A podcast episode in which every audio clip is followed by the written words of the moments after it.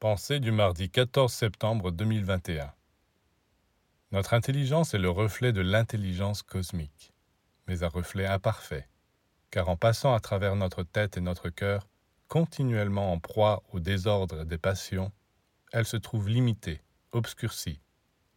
L'intelligence cosmique ne peut pas se manifester parfaitement à travers un être qui ne sait pas encore maîtriser ses mouvements instinctifs. Mais plus il se purifie et se perfectionne, plus il saisit et capte la lumière de cette intelligence. Une fois qu'il a compris que son intelligence est la conséquence de l'état dans lequel se trouvent toutes les cellules de son corps, le disciple veille à les garder dans l'équilibre, l'harmonie, en faisant attention à la qualité de sa nourriture physique, mais surtout psychique, ses sensations, ses sentiments, ses pensées.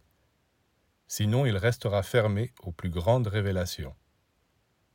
Il n'existe pas d'autre moyen pour améliorer son intelligence que d'améliorer sa façon de vivre. Les initiés l'ont toujours cru, ils l'ont toujours su, et ils ont toujours travaillé dans ce sens.